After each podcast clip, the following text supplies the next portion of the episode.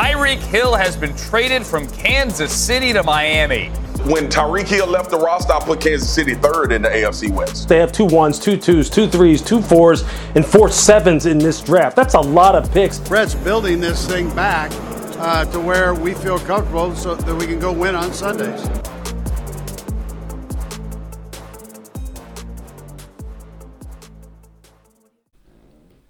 Going to Kansas City, Kansas City, here we come.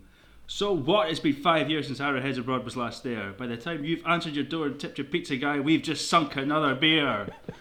Welcome to Arrowheads Abroad Goes to Kansas City Week. Yeah. Woo-hoo. So this is, we're also excited, as you can tell. I promised the guys either the best or the worst intro to any podcast ever. I'm not sure which side that landed on. Answers in the comments. So to help us hype up Kansas City, we have the Kansas City crew. So we've got Neil. Hello. We've got Owen. Hello. And so I've written this down, and I'm going to say it. It's going to sound weird, but let's just roll with it. We've got the only female to willingly appear on the podcast.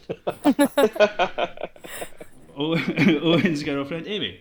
Hello, everyone. Welcome. Happy to be here. Good. Promise that? Is that yeah, absolutely. I'm a huge fan now. She listens every week. I'll qualify the previous statement. Tom Childs, previously of this parish, once ambushed his mum and phoned her live on a podcast. My little girl Margot once walked in when we were talking about defensive lineman Taylor Stallworth. So you are, like I say, the first lady to ever knowingly join us on the podcast. So welcome, one and all. So Neil, you and I are obviously going to Kansas City. We've spoken about this a lot before. Amy, you're on because you're coming with Owen. Yeah, so it was quite hard to keep it a secret for as long as I did, to be honest. I did hear through Owen that you guys were going to be going to this game. So I did sneakily book the trip for us to go to Kansas City to watch the Chiefs versus Raiders game, as I knew that was going to be a pretty good game. So I had to keep it a secret for months, and it was the hardest thing, one of the hardest things I've ever had to do. And he actually even wanted to join you guys as well at one point.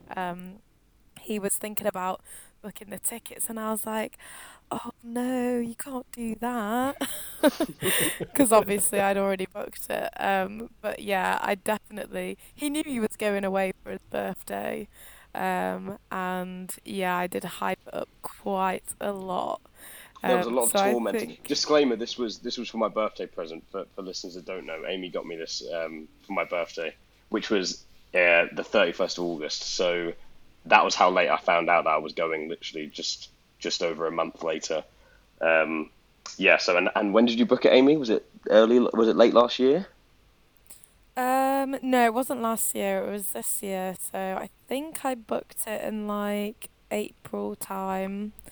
So yeah, it was a long time for me to like keep my mouth shut, but I just always made him guess about where we were going. Constantly, almost daily, and told all of my family, all of my friends, told everyone. I was the only person that didn't know, so I had constant people in my ear saying, oh, like, you're going to love it, oh, it's going to be so good, and I had a few guesses, but in the back of my mind...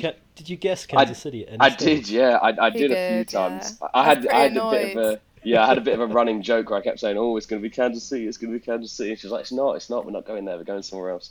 That was in the back of my mind, I was thinking, surely, like, not surely, but maybe it'll be like, you know, because you guys were going out there the same weekend, I thought she might have, like, you know, worked alongside you guys, but then obviously she had booked it all herself in the end. No, I did it all on my own. Yeah. But yeah, in the back of my mind, I thought it was, but when I found out, it was I was over the moon. Finally getting out there after 7 years of being a fan. Can't wait. Yeah, awesome. Had to treat the boy. But yeah, I don't really know much about, well, everything that I've learned about the Chiefs has been through Owen, obviously. Love Patrick Mahomes. He's my boy. We've got him that sums up, in our really. Living room. Yeah, pretty much. I love Travis Kelce. I like his show Catching Kelce as well. That was pretty fun. Duncan, that's your kind of show, isn't it? We've got a bit of a running thing on the pod for dating shows. Tomo is the Love Island expert. Mm-hmm. Oh yeah. I'm more of a Married at First Sight kind of guy. Oh, Married at First Sight. Me and O's do like a bit of a Married at First Sight as well. We watched the Australian one though. We've not watched the British one as much. I just love the accents. I think it makes the show so much funnier. Well, the British brilliant. We're off topic already. They've ruined the British one because they've made the British one like the Australian one. Yeah. Oh, it's hopeless. We've already had some conscious decoupling and recoupling within the group. Oh yeah. That was dramatic, let me tell you. Oh well, you're gonna get me on it now. I'm hooked. Well, yeah. I look forward to tailgating. Yeah. That's the flight to Kansas City sorted to bring us back on track. Yeah. Download a few episodes for the flight there. Yeah. Right. So Amy, obviously, let's quiz you on a few things. Yeah. Not to put you on the spot, but Kansas City is famous for a few things. Mhm.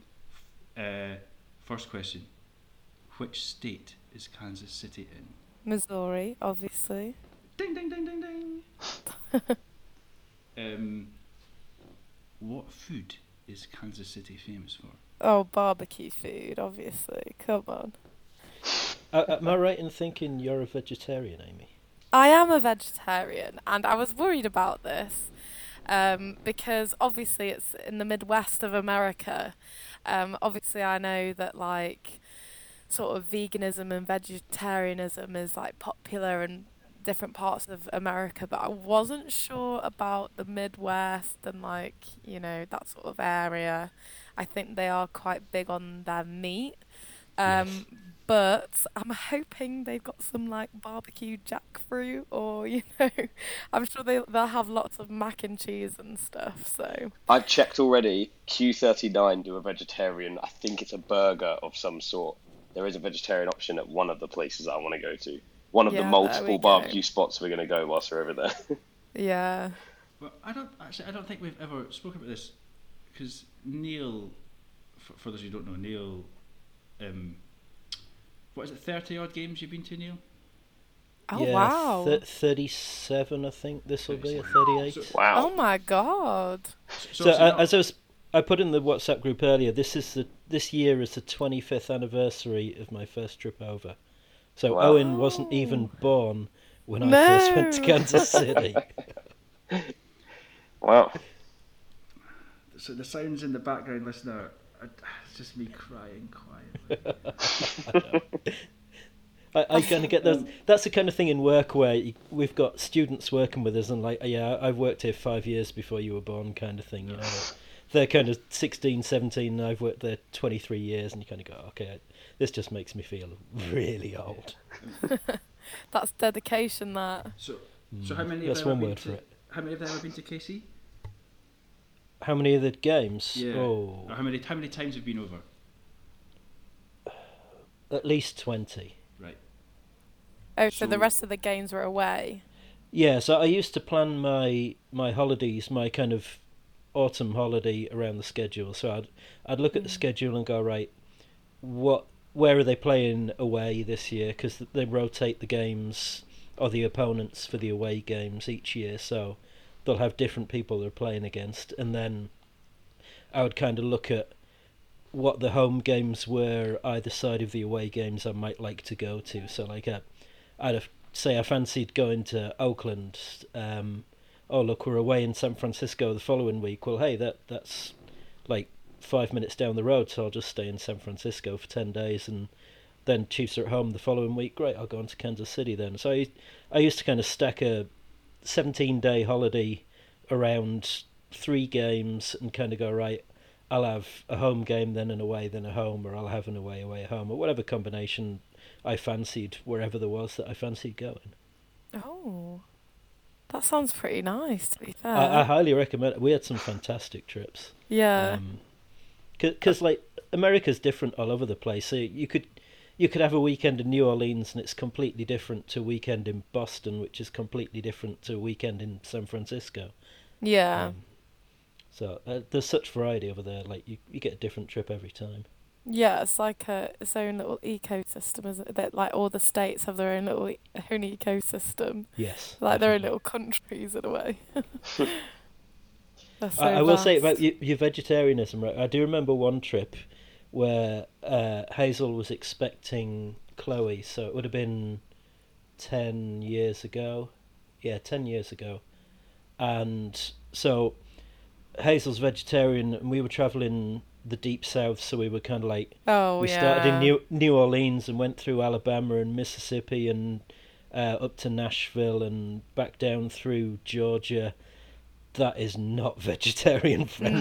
No, the south, isn't it? Yeah. Yeah, and she was kind of only probably maybe 2 months pregnant at the time, so there were certain foods she couldn't eat, and there was a lot of stuff she just didn't want to eat. Yeah. That was a really challenging holiday for finding places to eat, definitely. Oh, God. Well, to be honest, I'm hoping nowadays there's so many vegetarians knocking about and vegans as well, so I feel like, you know, surely, like, it'll be okay. But if there are any listeners that knows any good vegetarian barbecue spots in Kansas City, be sure to let us know, because we will be needing them when we go out there. Yeah, no, and like, there's obviously, I think that the official line is there's no correct answer to this question, but you're allowed to have a favourite. So you're just not allowed to tell anyone. Well, you can still. I think if you're a native, you're not meant to tell anyone. But what's your favourite that you've been to? Favourite one? No, but yeah, Neil's favourite barbecue. Oh, right, I thought you were talking to me. I was like, I've not been there yet. Well, that's a tough question. See, I'm going to go massively stereotypical. When I was there, I had a three. The Z-Man. Yeah, the Z-Man, Joe's, the original Joe's. That's a close to a religious experience, that one. I did it on the day after the game, so I went out Friday, arrived about midnight, didn't do anything Friday night. Saturday I made a tactical error when I was visiting the brewery, Boulevard. I thought I was ordering tiny little beers and I ended up having 2 pints to start with before the tour. Then there was a thunderstorm, so I had to stay. I had a couple more. It was a long day Saturday, put it that way. Sunday was game day, and that snowballs obviously as well. So I was quite hungover by the time I went to Monday morning, and I knew I had to pack a few things in before going home. And I think I was just at we got gubbed by the Steelers. It was a horrific game. So I was at a little bit of a low ebb at that point. So that's probably as close to a religious experience as food has ever given me. Oh, yeah. You know, I've heard as well that before the game, they all do, like, I think there is a name for it, but they do, like, this, like, pre-drinks and, like, barbecues. Tailgating. Ah, there we go. I knew that pre-drinks wasn't going to be the right word, but, yeah. it's a very accurate description of it, though. Yeah. So I'm excited for that. Going to meet lots of American people and hopefully make lots of friends as soon as we speak. Oh, you're right. Well, I don't know what. I don't know what one's told you, but I guess the long story is when Tom Childs said he was looking to hand over Arrowheads Abroad to someone else because he had lots of other stuff on his plate. The reason that I wanted to do it was because when I went out, I missed the Arrowheads Abroad trip by a couple of weeks. So they had their trip out 5 years ago, was a few weeks before I went out myself. So I've heard the stories, I've seen the videos. I wanted to make sure that I got to do that. So that's why this is really I'm peaking now at the moment. This is like I've completed Arrowheads Abroad now. I'm all set to You can retire. There's nothing more I can do. But what year was that? What was that? 2017 was it? 2017, yeah. It was Alex Smith's last year. Mahomes' first. The year Mahomes was on the bench, because when I went out, it was October, so it was about week 7. So that was our first loss. We were something like 6-0, and then we were 2-0 down at one point to the Steelers. It was just a horrible game.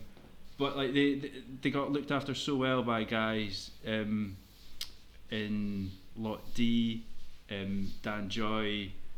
I don't know the names of the other guys. I haven't met them yet, but Dan Joy's looking after us, so we're going to go back and meet them. They had such an epic time. They got looked after so well, and we've very kindly been invited back again to tailgate with those guys. Oh, that's nice. So yeah, so we're sorted in that regard, and sorry to lay this one on you, Amy, but they've laid on quite a sweet-looking tomahawk steak, I believe. Oh, okay. It is coming with a plate of grilled veggies. There you go. Oh, yummy. Yeah, they're going to look after us really well. They've got some stuff lined up for us, which looks awesome. Yeah. That's nice. What is it they say? You need to holiday like a local. Mm-hmm. This is the closest that you can get. Yeah, I've got. I will say tailgating is one of my favourite parts of. Yeah, it definitely I just love. Yeah, and the Chiefs are one of the best in the league, I've heard, as well. From personal experience, I would say probably the best. I'd struggle to name anywhere that tailgates as well. I'm just trying to go through places I've been in my head now and see.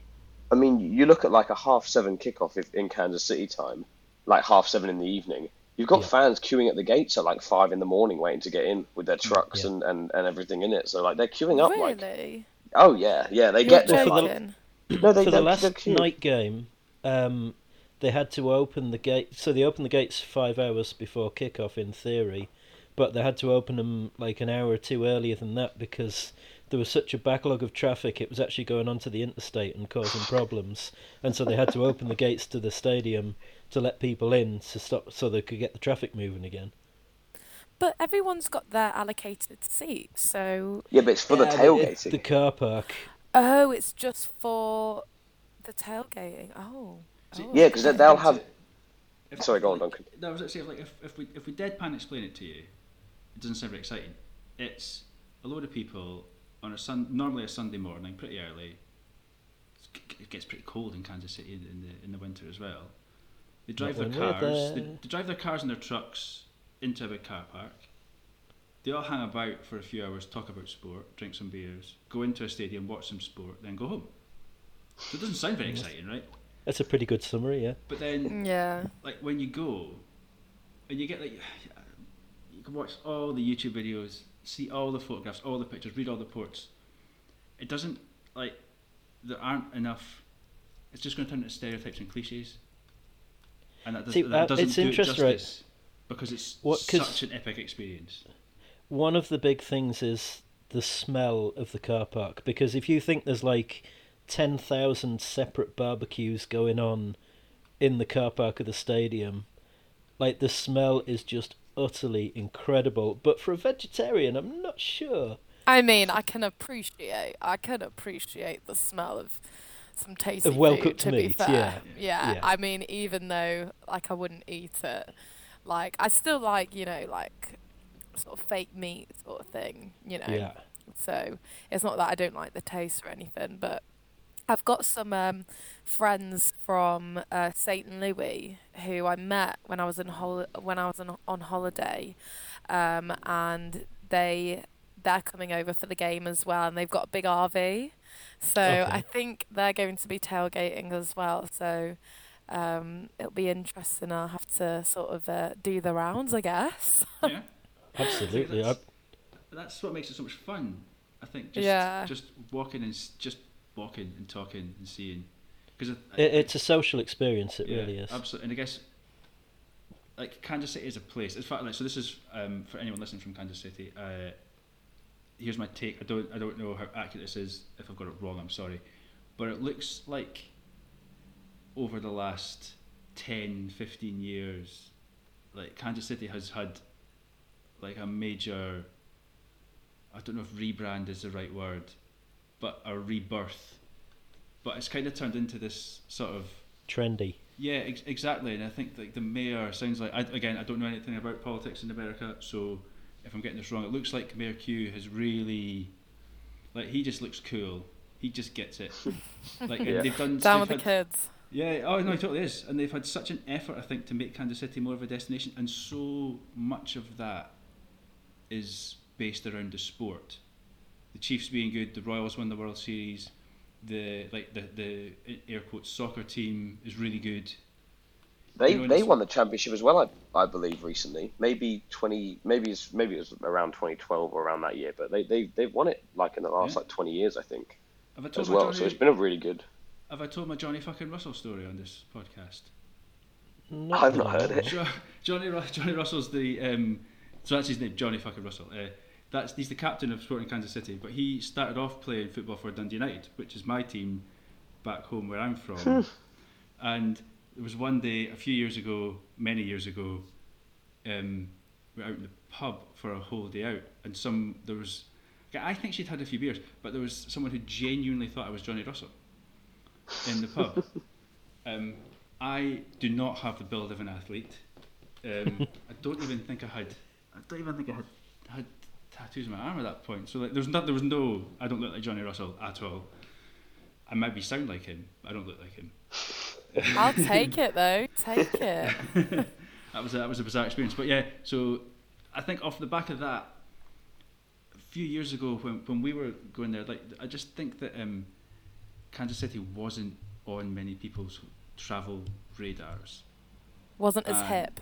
No, exactly. And I just think it was unusual for people to travel there, especially people coming so far. So everyone was so interested and friendly and welcoming to what we were, to people being there and what we were. And why you were there and what you were doing when you were there, and everybody wanted to you got like out on the sort of Friday or Saturday night, you got so many offers to tailgate with you. It's hard to buy a drink because everyone's so friendly. It's just amazing, and that engagement with local people is why Arrowheads Abroad and what Tom Childs did is so successful, because we've engaged with people out there. A lot of the UK fan groups are really, really good at engaging fans in the UK, and what we've done is both, or what Tom has done is both, and that I think is where our success is. But you'll find that these are some of the most friendly, most welcoming, most inclusive, interested and interesting people that are there. You might struggle to find your friends because you won't get walking very far before someone stops you. Particularly if you're hanging out with guys in kilts. Oh yeah, because they will be noticeably different to the locals. Who's wearing a kilt at the game then? Yeah, Duncan. Are you? Oh. No way. I think there'll be three kilts. There's at least three. Oh, isn't there? Okay. Amazing. There's three Scottish guys going. I think it's three, because David had to pull out. Amazing. Okay. I didn't know this. I'm still carrying my COVID kilo, probably yours, Neil, yours, Owen, Amy's, two of the guys at work, and three other people that I've never met. I think I'm carrying all of their COVID kilos. Don't worry, I've got a few.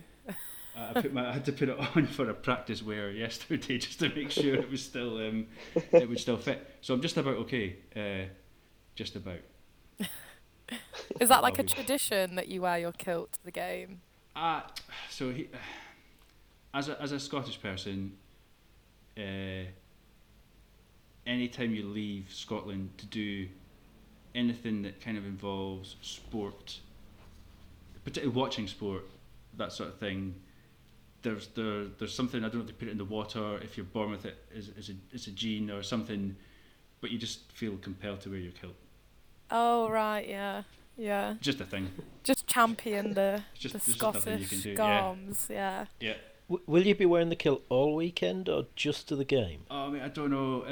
We're going to wear them out on Saturday night. So on Saturday night, don't know if you guys are going to be there in time for.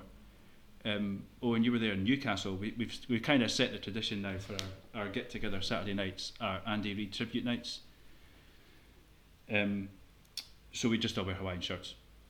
So we're gonna rock the Hawaiian shirts with the kilts on Saturday night. That's a great look. That is gonna be a great look. Yeah. Yeah. So listen, if anyone's in, I'm gonna guess Power and Light on Saturday night. We're gonna be the people talking funny, looking funny, acting funny. We'll not be hard to spot. Yes. So is this in Kansas City? You've got a night out planned. Saturday night, yeah. Yeah. So okay. So. When do you guys get into KC? Are you Saturday afternoon? We're Sunday evening. No, we're not, Evan. We're Saturday, so we're getting the flight from New York at like 2-ish. So we're going to be there on Saturday, and did you not know that? So I thought we were in New York Saturday night, are we not? No. So we leave on Friday. We fly to New York on Friday, but because they're like, is it 8 hours behind? We still get there. 5 to New York. Oh, is it 5? Oh, right. Yeah. Close enough. It's probably an 8-hour flight would be what you're thinking of there. Okay. Listener, what we're finding out here is that if Owen and Amy are still together at the weekend and this isn't blown up. Yeah. Oh, we thought Owen was lucky that Amy was bringing him. Turns out he's damn lucky she's coming with him. Otherwise it might all go Pete Tong. We've established that Owen doesn't listen too well to what Amy tells him. Well, I don't know. I guess, did you assume we were getting there on Sunday, Owen? We're getting to New York at 6 p.m. Yeah, 6 p.m. Saturday, right? On Friday, okay. Love. Owen's like, I'm in work on Friday. You've not checked the itinerary, have you? Yeah, no, maybe I need to relook at that. Yeah. Right, so... when you come into Power and Light on Saturday night, we're going to be the people in the funny shirts that sound a little bit like you. Yeah.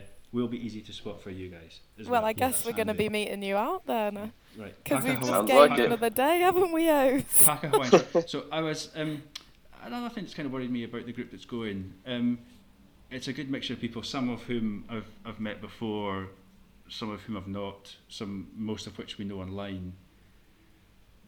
But there's been a stream this week of people whose Hawaiian shirts have been arriving in the post specifically for the trip. And I have probably 6 in my wardrobe right now that I could wear. And I don't know who that says more about. So if anyone wants a spare, I can bring a couple of spares. I think I've got a few knocking about as well. Get the whole grip out. I need a spare. I've got a few lays as well, actually, to be honest.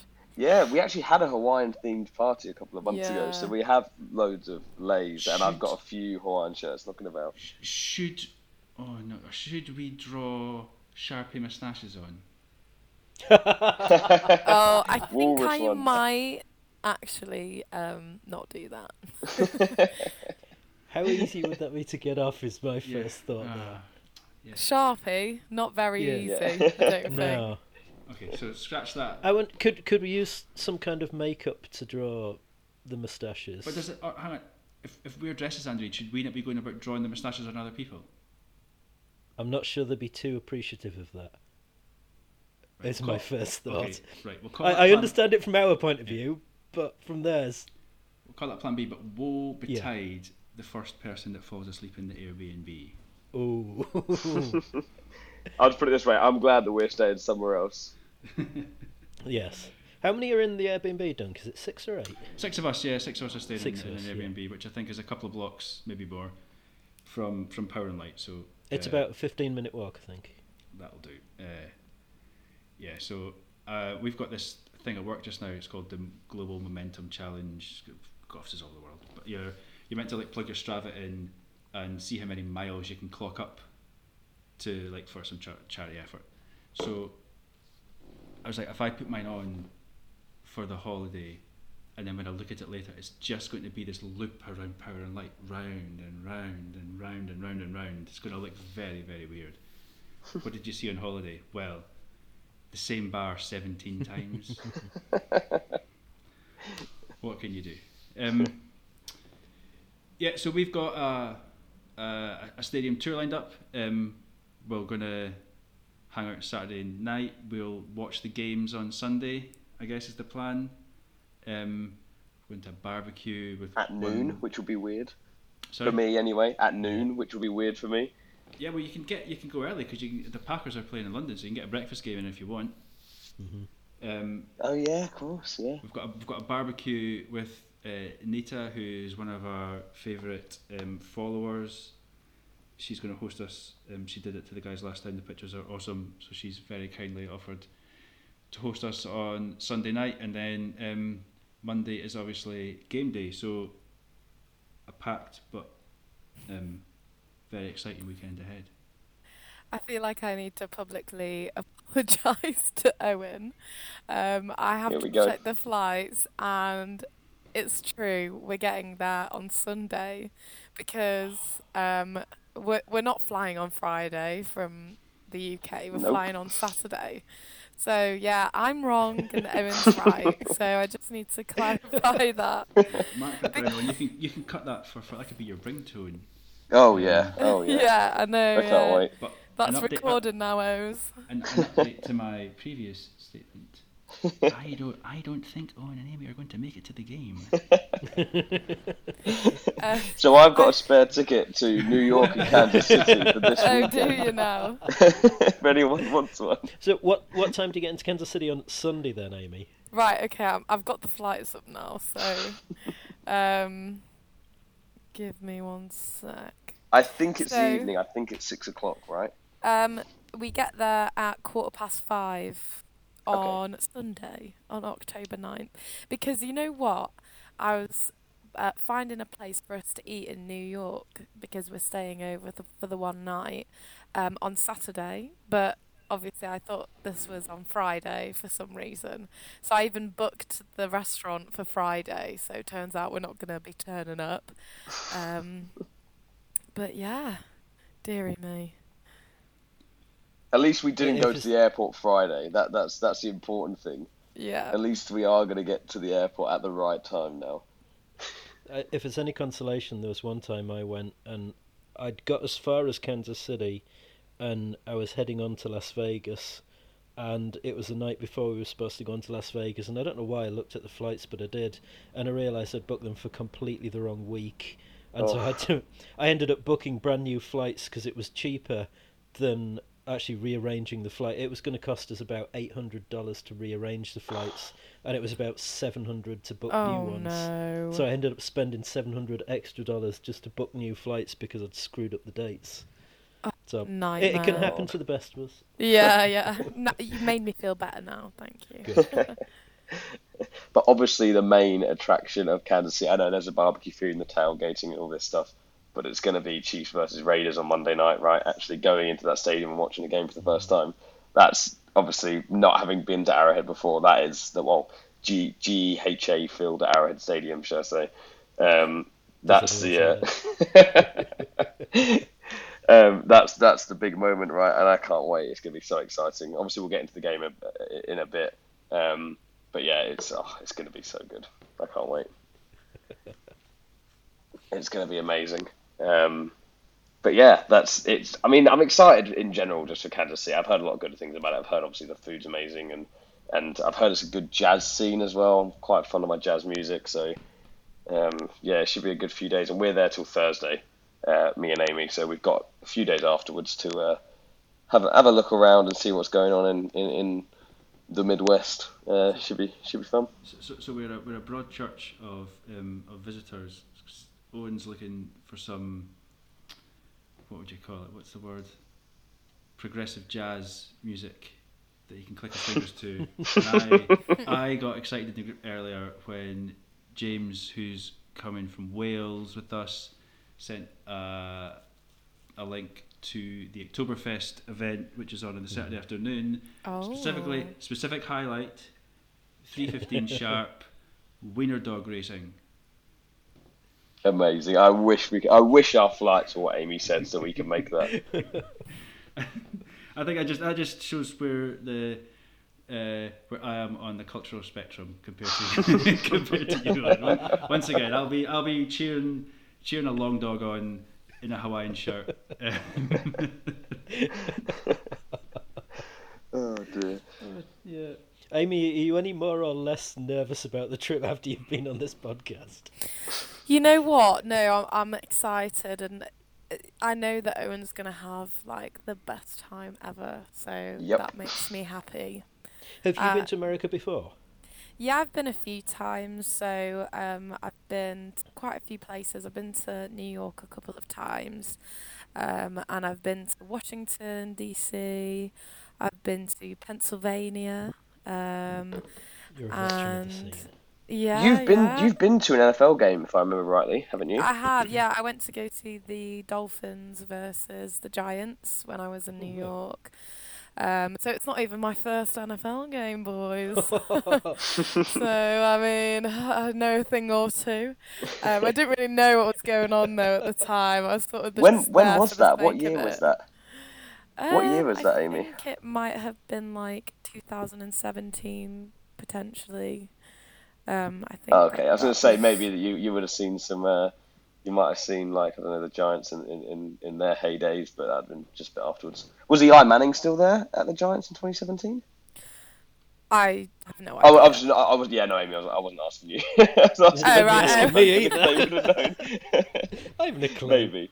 I'm not sure. I don't know if he stayed there that long, but yeah, he's pretty good. It would be cool seeing him. God knows what the Dolphins had. They would have been dominated by the Patriots during that time, so. But yeah, that's pretty cool. I mean, Amy's been to more games in America than I have. I've obviously been to Wembley for that Chiefs-Lions game back in 2015, but yeah, I've never been to America for one before, so yeah, it should be good. Wembley isn't the same as... No, I can imagine not. I can't quite call it a real NFL game because technically Wembley/Tottenham is a real NFL game, but a game in America where it's such... a heavy concentration of home fans as opposed to Wembley, which is like 70,000 neutrals and a few fans of the home team and probably as many fans of the away team. Like Arrowhead is different gravy to that, you know. Yeah. And it's not just Arrowhead; it's Arrowhead on Monday Night Football against the Las Vegas Raiders. It's gonna be. I can't wait. Monday Night Special, Raiders is special. Your first game at Arrowhead is special. Like, put the three together and we specifically wanted a night game. Yes, I think they're just hit a little bit different. They're better, yeah. And being able to see a primetime game not at 1:00 in the morning is going to be. Oh, I hear you. I can't wait for that alone. Be able to get out of a primetime game and it be like 10:00 maybe. It's going to be a bit rather than crawling to bed at 4:30, 4:45 in the morning.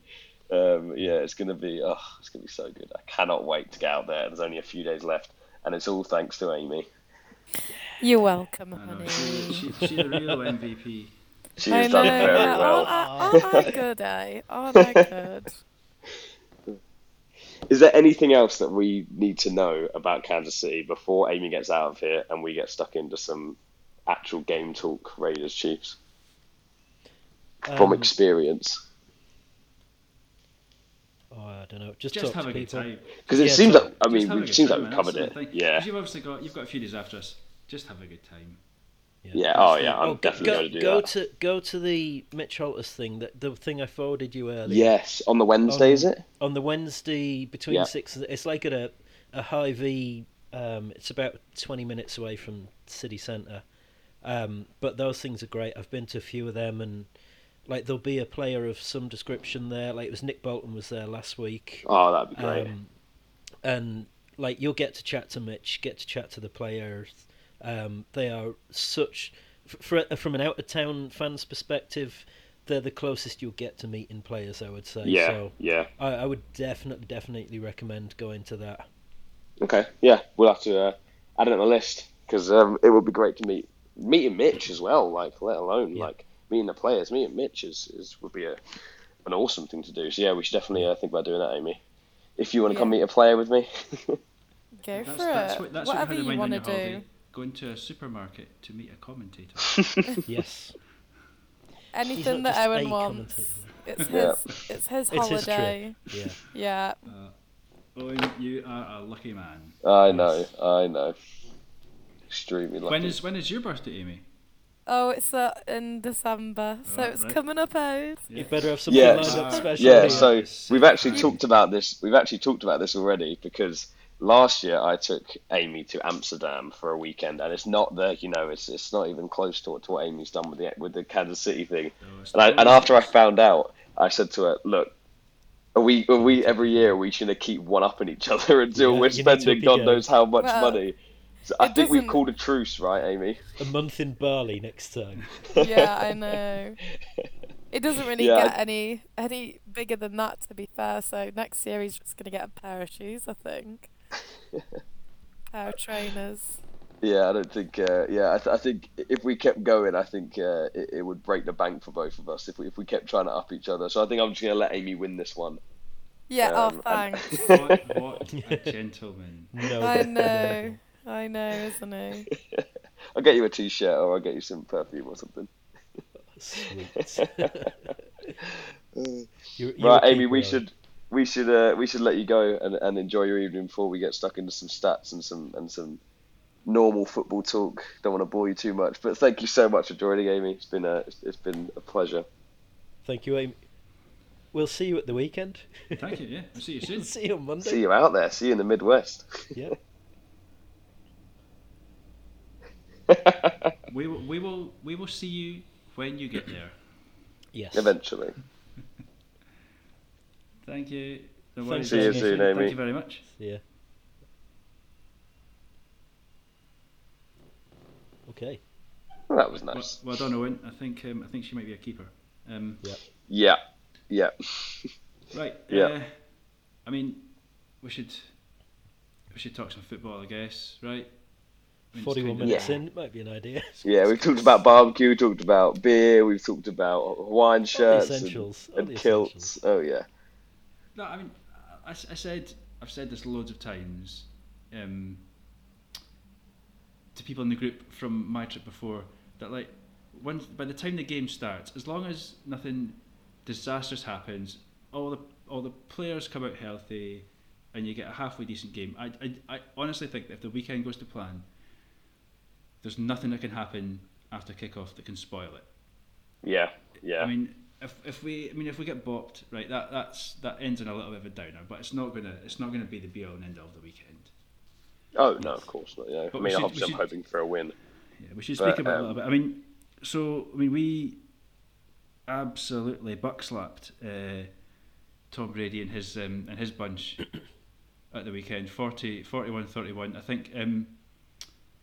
I'm going to put my hands up here. I didn't get around to listening to you guys last week, so I'm not entirely sure what you guys predicted. But I was pretty bearish on it. I didn't fancy the game as a get right game for us at all. So it was a very, very pleasant surprise. And for me, it wasn't so much what we did as much as who we did it against. I mean, 3 games is a small sample size, but the Bucks were the number 1 rated defense. Got into that game, and we pretty much gave them what for. Oh yeah, I mean, it was 27 points they'd allowed in the previous 3 games. Yes, that's not very many. No. Yeah, and then we put 41 on them. Myself and Tomo predicted something along the lines of 2017, and I think Chris went a bit more outlandish, and he had like 35-20 or something. So he was comfortably the closest. Mm-hmm. But I didn't see any circumstances where we got more than like 24, 25 points. And I certainly didn't see us rushing for 180 yards or whatever we ended up doing. That was good.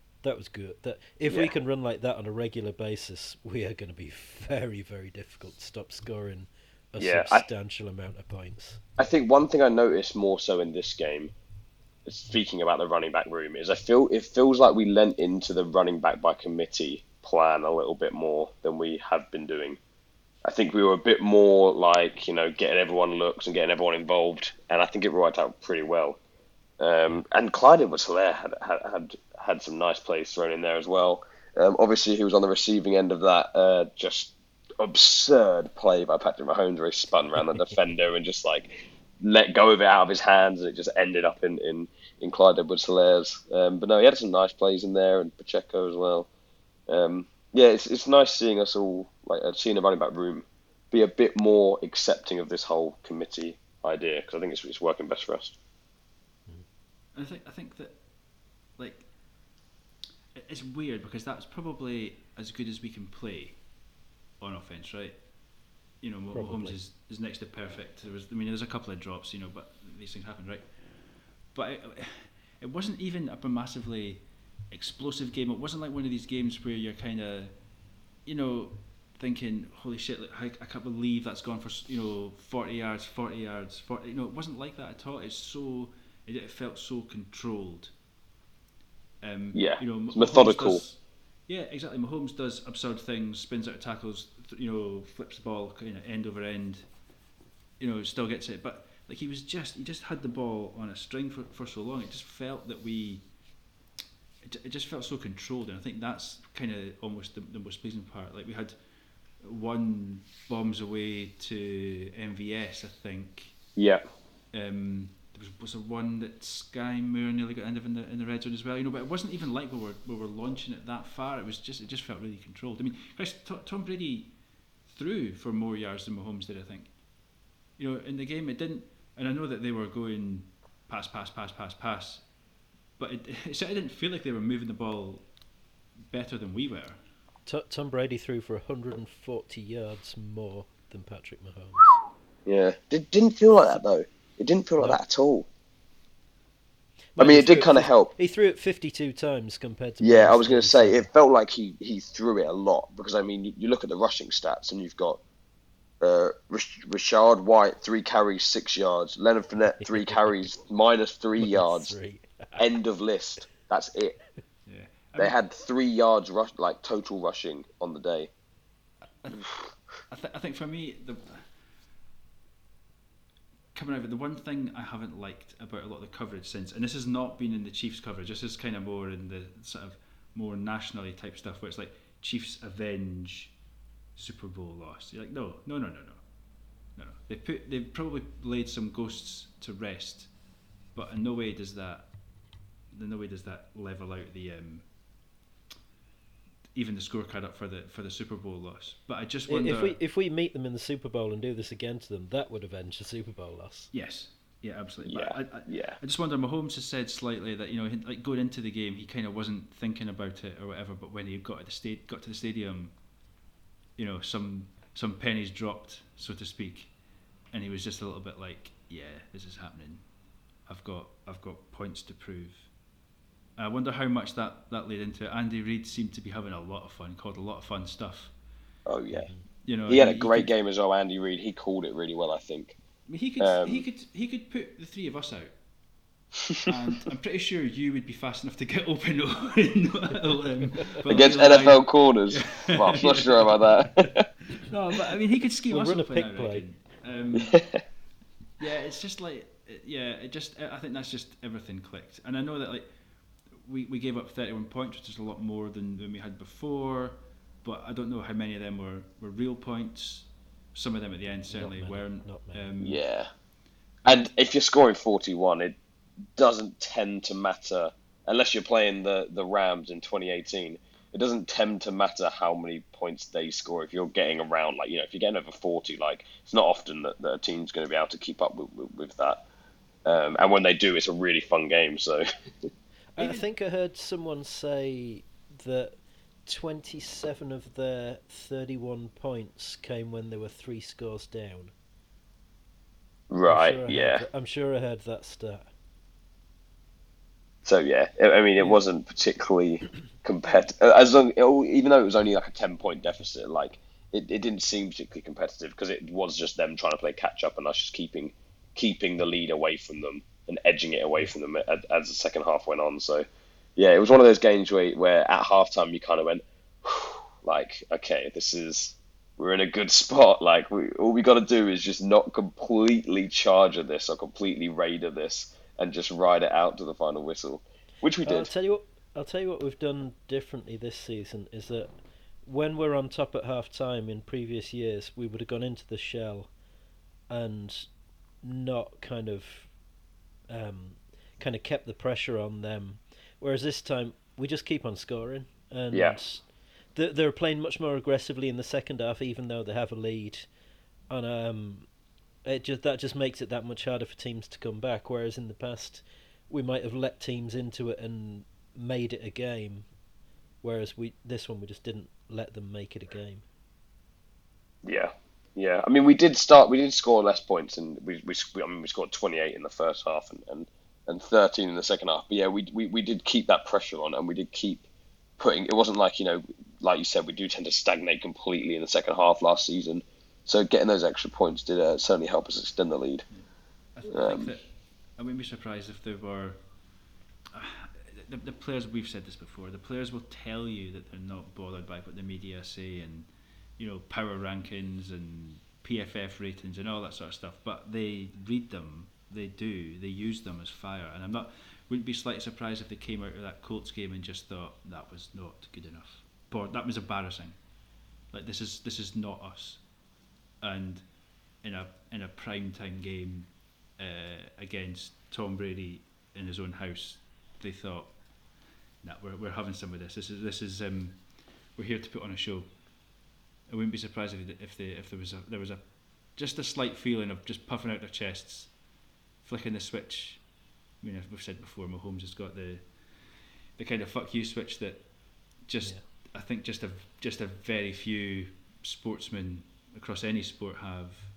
He's got that, and I wouldn't be surprised if they just hit that a little bit. I mean, even Kelce looked like he was really playing angry. Oh yeah, really playing well. I mean, yeah, he's another one that just, like, there's almost it's boring to talk about how good he is, because it's just a fact. Like, he does things every week that other tight ends have never done. He's now overtaking Gronk for the sort of fifth most yards now. Yeah. Dozens and dozens and dozens of games less than anybody else on that list. Yep. Like, he'll get another 1,000-yard season this year if he doesn't get injured. Exactly. He's got 322 already in 4 games. Exactly. Yeah, he is. He just plays out his mind. I mean, they might tail off some of his workload as we approach the playoffs to keep him fresh. You know, if there's other guys, Noah Gray looks like he looks like an NFL tight end. So, mm-hmm. You know, Jody Fortson. Yep, touchdown machine. Oh, Jigs. I mean, yeah. I mean, it just looks like we've got other options. So, you know, it just. I mean, we're number one in EPA for play. You know, if that's how you like your stats, you know, There's much more signs that what happened in the Colts game was a blip rather than it was us. Yeah. And I will admit that I was slightly concerned after the Colts game, because I thought that we showed quite a few of the tendencies that we showed last year. But no, I'm very confident coming out of that game.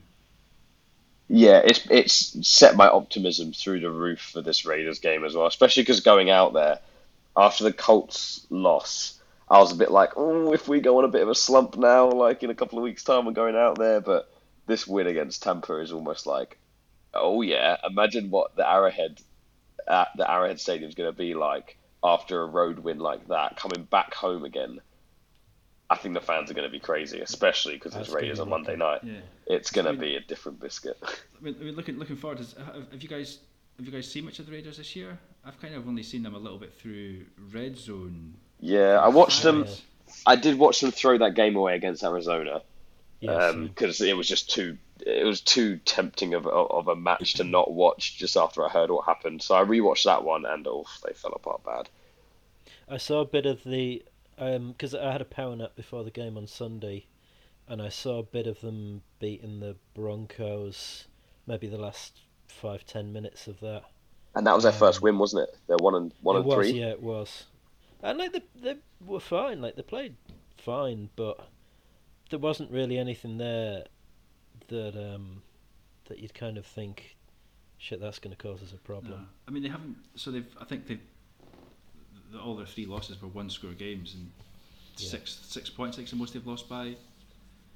You know, so it's not like they've been getting blown away, and they've played some. I mean, Cardinals, I think, are well. Not a pretend decent. They're a pretend decent team. Are they a good bad team or a bad good team, Duncan? I think that they are a bad team that thinks they're good. Yeah. I think they're a bad team that should be good. Yeah, that's that's probably fair. Where you are. I don't think there's and they're a really tough division as well. They need to pull the finger out to get anything from there. I mean, and the Raiders have got obviously Devontae Adams as well now. I think he showed, from what I can see, flashes with Derek Carr. But I've been hearing stuff on Twitter that it's they've not been throwing to him, like, and it might be the scheme that's not right, or it might not be the head coach that's not exactly putting him in, but not drawing up plays that get him involved and getting the ball, because I've heard that he's just not been turning it up recently. I mean, again, I've not been looking at the stats, so I might be slightly off on that. I'm looking at the stats now. He's had 47 targets in 4 games. But he's only had 26 receptions. Like, that is not a good ratio at all. To be fair, he did have over 100 yards receiving against the Broncos. 9 catches, just looking at the stats now. And the next Raiders receiver had 33, so maybe I've completely misread that. Yeah. I think they got Josh Jacobs working, I think, finally. Yeah. The Broncos as well. Yeah. You know, but the Broncos aren't great. Like, I'm not sure how you can read into that. The Broncos are a steaming dumpster fire at the moment. They're a mess. Yeah, it's not been a great start for them, especially because of the hype that they had coming into the season. Like, they were always a quarterback away, the Broncos, over the past few years, and now they've got Danger Russ, and he's cooking burnt toast at the moment. It's not. I was messaging Frank this afternoon asking. Because Frank Schwab lives in Denver, and sort of saying, like, has the hope from preseason gone? He's like, people are angry. They are not happy with the Broncos at the moment. Like, the Broncos are a bad team right now. They've got the running back is out for the year, isn't he? Javonte Williams, yeah. He's on ACL, LCL, and MCL. Yeah, he's got all 3, doesn't he? Yeah. That sounds awful. Yeah, so I guess what we're saying is, we're not really that scared of the Raiders. No, but we said this about the Colts. I don't want to jinx the game, but... Yeah, we said this about the Colts as well. Yeah. Defensively, like, the Raiders have got Max Crosby. Mm-hmm. Like, that's the long and the short of their defence, and if you can scheme a plan for him, you know, send somebody over there to help Wiley out, then I don't really see what other... Like, they've had five sacks all season, and Crosby's got 4 of them. Wow. I just don't see where they're going to create enough pressure on Mahomes, particularly not if we can run the ball. And if we can run the ball, then how are they going to stop us passing the ball? Because you're going to have to try and stop one or the other. And you can't just keep defending the pass when we're running 7 yards a carry. Look at the Bucs, you know.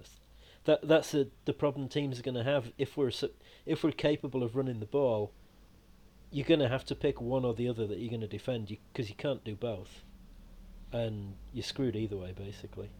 I just don't see how the Raiders stop us scoring a lot of more points than they can. I'll put it that way. Yeah, and I think our defense has been a really underrated part of our team this season as well. They've played so well. I mean, L'Jarius Need is a great blitzing corner, so I'd like to see him cause Derek Carr some problems. And I think we've been making more, like, you know, we've been stuffing more runs, and we've been making more pressure on the quarterback than I expected us to this season. I think George Karlaftis has really come into his own. I'm really liking him, really liking how he's looking, especially, like, as the season's progressed. I think he's gotten better each week. So I'm excited to see how he continues to develop over the season, because I saw, I think he's like 9th in the top 10, like, quarterback pressures per snap that they're on the field. I think I saw on Twitter, which is insane for a rookie. It's, yeah, I don't know. I feel like our defense is playing up a lot better than we expected it to. I think that we're going to be the sort of defense that probably doesn't hit the sort of headline stats. So, like, we might not lead the league in picks or sacks. Yeah. But we're actually a really high performing unit. Mm-hmm. Like, Frank Clark's getting, like, he's not featuring at all in the pass rush really, but he sets a really good edge, you know, in the run game. You know, and fine, if that's what he's doing for us this year, fine. He was always going to be here. He might as well do something. You know, kind of. Kyle After said, I mean, do you think he could be the sort of like once he gets one sack, then they just all come? You know, no. Is he going to get them in big batches? Is he just waiting for that first one, or is he just going to be like a menace, really? You know, and the sort of player who's just constantly going.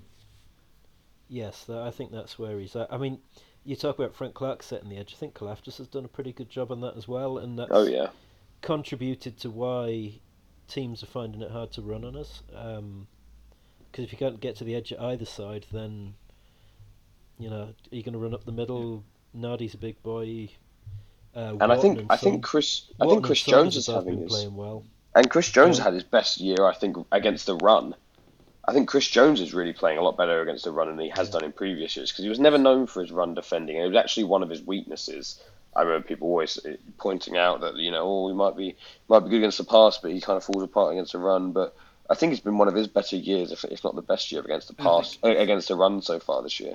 And it's absolutely going to help if he's one guy on the defense that the offense is going to help. Just like last week, keep them in passing situations.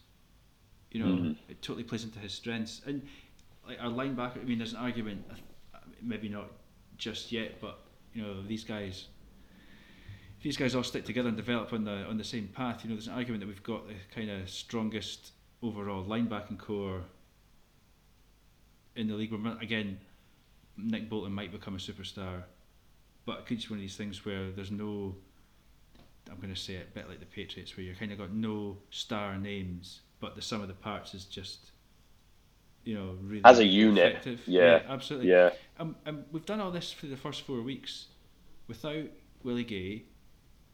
Trent McDuffie played one game. Mike Dana, I think, played a game and a half, 2 games maybe. Like those are 3 guys. Well, those are 2 starters and 1 heavy rotational guy. You know, it's, so we've had injuries to deal with as well. We're putting in rookies like Jalen Watson. You know, it's his first ever game, I think. You know, throwing him in against the Chargers, getting a pick six. So, like, it's not even like we've got a lot of experience to call up.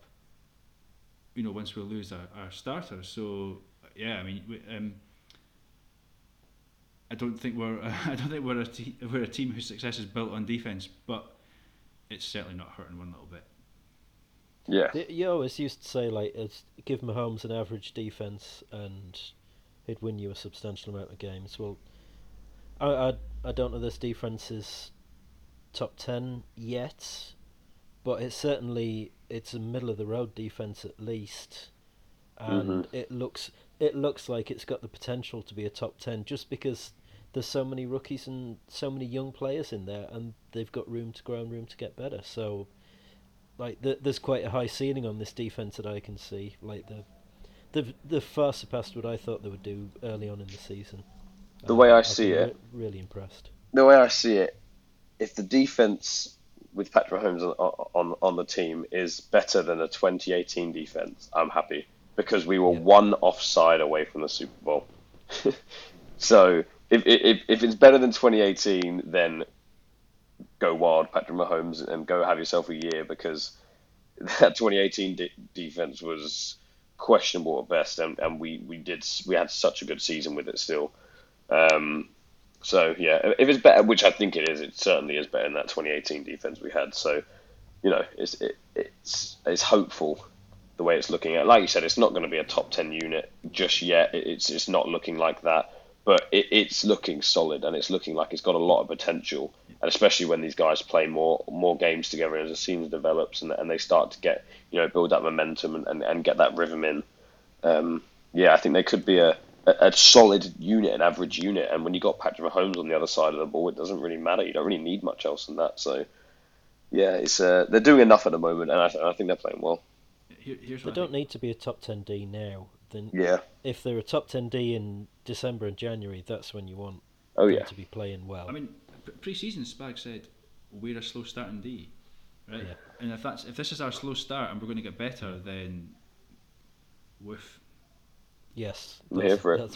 Hashtag analysis. Yeah. Here's my thoughts on Mahomes, right? We've got 3 games until the bye, right? So we've got primetime Raiders, Bills, late game, all eyes on, Niners, who are possibly... defensively good. Yeah, I mean, top... depending on, I heard one power ranking show, top 2 or 3 teams in the NFC, right? That's a late game as well. A lot of eyes on. This is Mahomes' stretch now to the end of October. This is his stretch to really lay an MVP marker down. I think we might see some. I think we really might see him dig into his bag and do something special. Do you think he's wrapped up the AFC September Player of the Month award? Oh, I got that. Did he get the monthly one? Because he's got 2 of them now. He got the week 1 against Arizona, and he got week 4 against the Bucks. So I don't know, week 4 was October. It was 3rd of October. So yeah, Monday the 3rd of October. But I'm sure did it not? Oh right, so it wouldn't have counted towards the monthly one. So it wouldn't have counted in September. Yeah, maybe not then. Yeah, still. When are they announcing? It's a good start for October though. Yeah. Oh yeah. Yeah, he's had a good start. So here's a question then. We're 3-1 at the moment, and our next 3 games are at home to the Raiders, home to the Bills, and away at the 49ers. What's our record at the bye week? I don't like playing this game.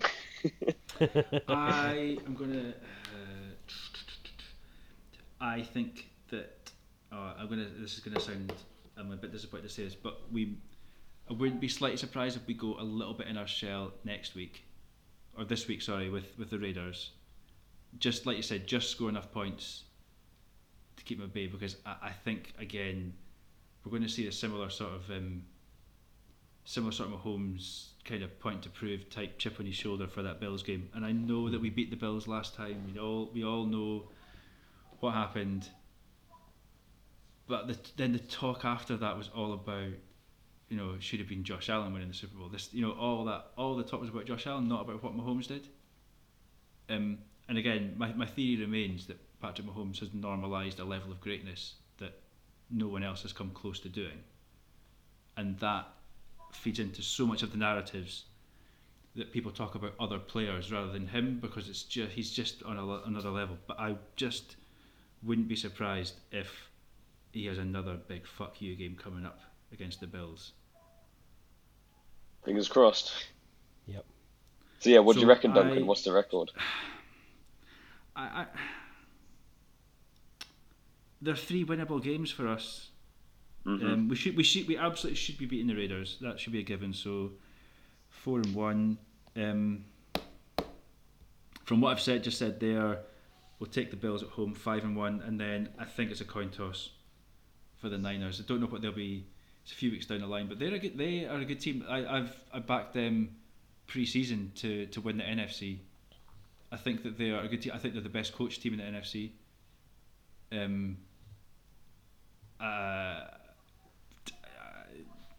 What's that? I think the thing with the 49ers, they've got a really good defense, but I don't think their offense is particularly great. Especially with Jimmy now. If you're playing against the Chiefs, you need a good offense because the Chiefs are going to score points. Even if you've got a good defense, the Chiefs are still going to score points. So, although we're away in San Francisco, I struggle again. I suppose same thing as the Raiders. I struggle to see how the 49ers are going to score enough points to beat us. I don't have that with Buffalo. They could score enough points to beat us. So I think if we're losing one of them, we're losing the Buffalo game, and we're 5-2 at the bye. Which, to be honest, if you'd given me 5-2 at the bye before the start of the season, I would have snapped your hand off. Mm-hmm. I think we go 5-2 as well, but I'm going to go against the grain. I think we lose to the 49ers. I think Jimmy G gets out of his hands quick enough, and Debo causes us some serious issues because he is just a ridiculous player. And I think he has a chance to carve up that secondary because there's a lot of young players in that secondary of the Chiefs. So I think if we drop one, I think it'll be against the 49ers, because like Duncan said, I think in those big moments when it might not be prime time, but the lights are shining brightest when it's Chiefs Bills, right? Because it's going to be one of the games, or anticipated to be one of the games of the seasons. I think you still need to bet your money against Patrick Mahomes and Andy Reid. So I'm going to think if we drop any, it'll be against 49ers and we go in 5-2. And like you said, Neil, I think I'd be happy with that, especially because we've lost to. We've not lost to, if we lose to 49ers and obviously we lost to the Colts, we've not lost to teams that are going to be competing for those high seeding places in the AFC at the end of the season. So if we lose to an NFC team and a team that, is looking, fingers crossed, pray that we get a wild card spot. I don't think it'll be as catastrophic. So I think I'll be happy with 5-2 as well. I think we're going to say 6-1. I'm not necessarily a massive homer. Like I say, I just think Mahomes. This is his stretch to put his MVP marker down. Yeah. I'd like to see that. Trust me. The Bills get. I'm so looking forward to that one. I think that's just one where he's all going in healthy, etc., etc. I just think he's going to just grab that game by the bollocks and just. So do I. That's his one. I think he'll have his eyes on that one. For a long time. I think if you're looking at three games that he'll have targeted this season, the Bucks, the Bills, the Bengals. Those are the three games that he'll have really, I think, had his eyes on. Him and Andy Reid as well. So,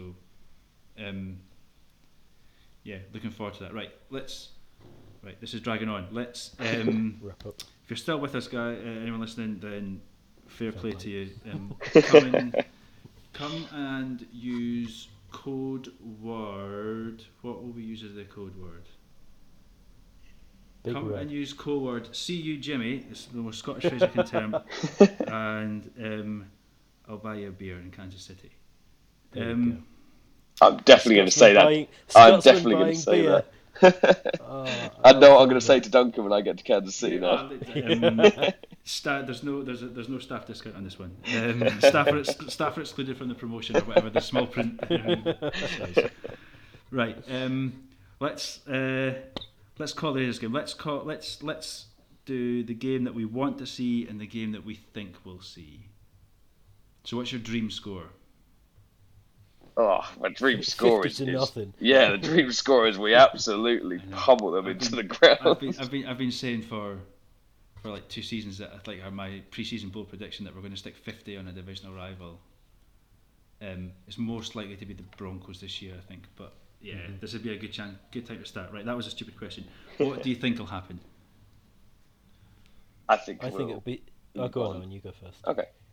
I think we'll play well. I think we'll win it, and I think it will be it will be just over a one score game, maybe an 8 or 9 point game. I don't see us. I see us scoring around 28 to 35 around that range, and them around mid-20s to late 20s. I think it's going to be a lot like the Bucks game, and. We jump to an early lead and they can't keep up. And if they become one-dimensional, then they've got problems. So I would say I'm going to go 41-27 Chiefs. I think we'll hockey them out of it. And speaking about going out to an early lead, Neil has done some sterling statistical work on what happens when the Chiefs start hot or start cold, so check out his article on the website. Without spoiler alert, without a massive spoiler alert, the Chiefs win a lot of football games with Patrick Mahomes as quarterback. That's maybe not that's not news. Hashtag analysis. Right, I think similar. I think it might end up a little bit closer on the scoreboard than it is on the field. I think it's a 10-point win. But they're scoring in garbage time, trying to rely on 2 onside kicks or something to win. 34, 20, 24, something like that. But not as close as it seems. And speaking of wish casting, I think a couple of weeks ago, was it the Chargers game, Colts game? Colin Saunders was out there as a fullback, Yes. If Andy Reid is listening, can you please put Colin Saunders out in the field when we're there? Please, please, please, please, please put Colin Saunders on the field, on offence, and give him the rock. I would love that. That would make my absolute day if we saw that. I've been calling for that for like 3 or 4 years now. That made my absolute day. Dontari Poe the second. Oh, what a play that was. Yeah. Hungry pig. Anyway, let's... right, I need my bed. Wrap up. Yeah, I need to go pack some bags, work out where my passport is, etc. You might need that. Kansas City, we will... Kansas City, we will literally see you soon. Like I say, if you see any weird-looking dudes sounding British, English, Scottish, Irish, Welsh, there's some Germans coming. Stop and say anything but American. If you do anything but an American accent. We've got some Americans as well. Oh, nice. Well, here we're talking American as well, then. There's a couple right now. Amy and her husband are driving through Colorado behind enemy lines right now. So, and Greg and his wife are coming as well. We met them in Newcastle. They, from Kansas City, they spent a couple of years recently in London, and have moved back now. So, yeah, it's a great crowd we've got. Stop and say hello. You'll find Lot D on game day. Lot D, yeah. Own or buy a beer. Yeah, sure. If he works out which flight he's meant to get on. Yeah, I'll see you Sunday. I'll definitely see you Sunday. Yes. Right, we're rambling. Guys, thank you very much for listening. Owen, Neil and Amy, thank you very much for joining me on this. Apologies for the Dwayne McRock Johnson impression at the start of the show. I think we're just doing excited rambling now. We'll see you soon. Go Chiefs.